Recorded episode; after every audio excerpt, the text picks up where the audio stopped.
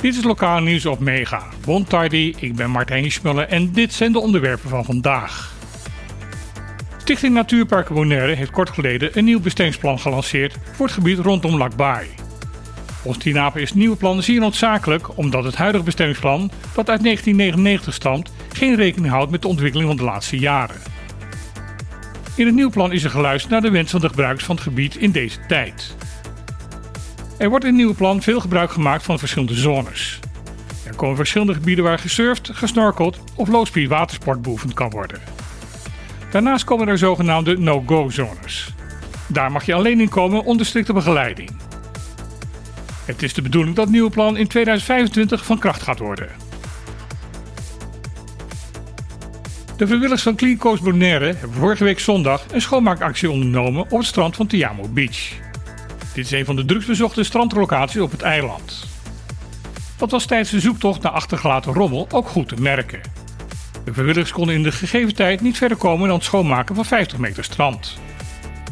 In dit relatief kleine gebied werden 2192 stuks afval gevonden. Het meeste daarvan is aangespoeld uit zee, waarvan weer eens bewezen is hoe vervuild deze momenteel is. Het was ook aantoonbaar dat veel van de gevonden rommel achtergelaten is door bezoekers van het strand.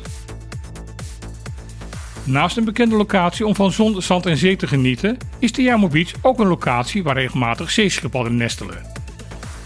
Zowel voor de volwassen dieren als voor de kleine schildpadjes die vanuit het nest naar zee proberen te komen, is de vervuiling van het strand een ernstige bedreiging.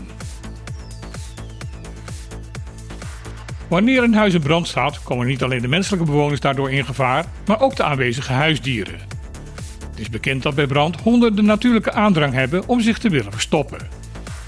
Daardoor worden ze bij een huisbrand vaak niet onmiddellijk ontdekt en is de kans groot dat een hond in ernstig levensgevaar komt doordat het dier te veel rook binnenkrijgt. Voor veel mensen is een huisdier een belangrijk lid van de familie en willen ze er alles aan doen om een dier te redden. In geval van een brand kan de brandweer daarbij een cruciale rol spelen.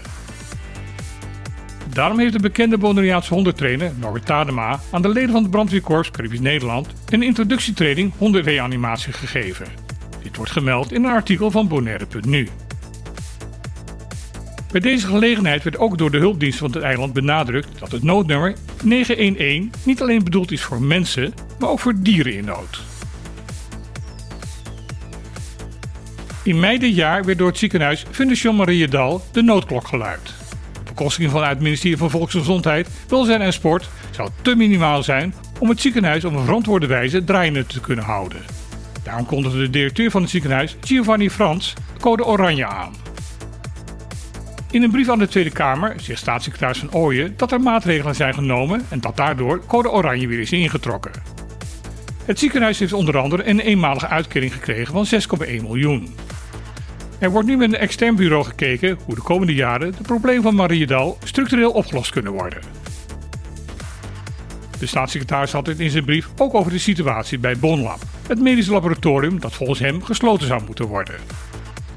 Na het rapport van de werkgroep Laboratoriumzorg Bonaire heeft het huidige bestuurscollege laten weten dat men zich kan vinden in de conclusies van deze werkgroep.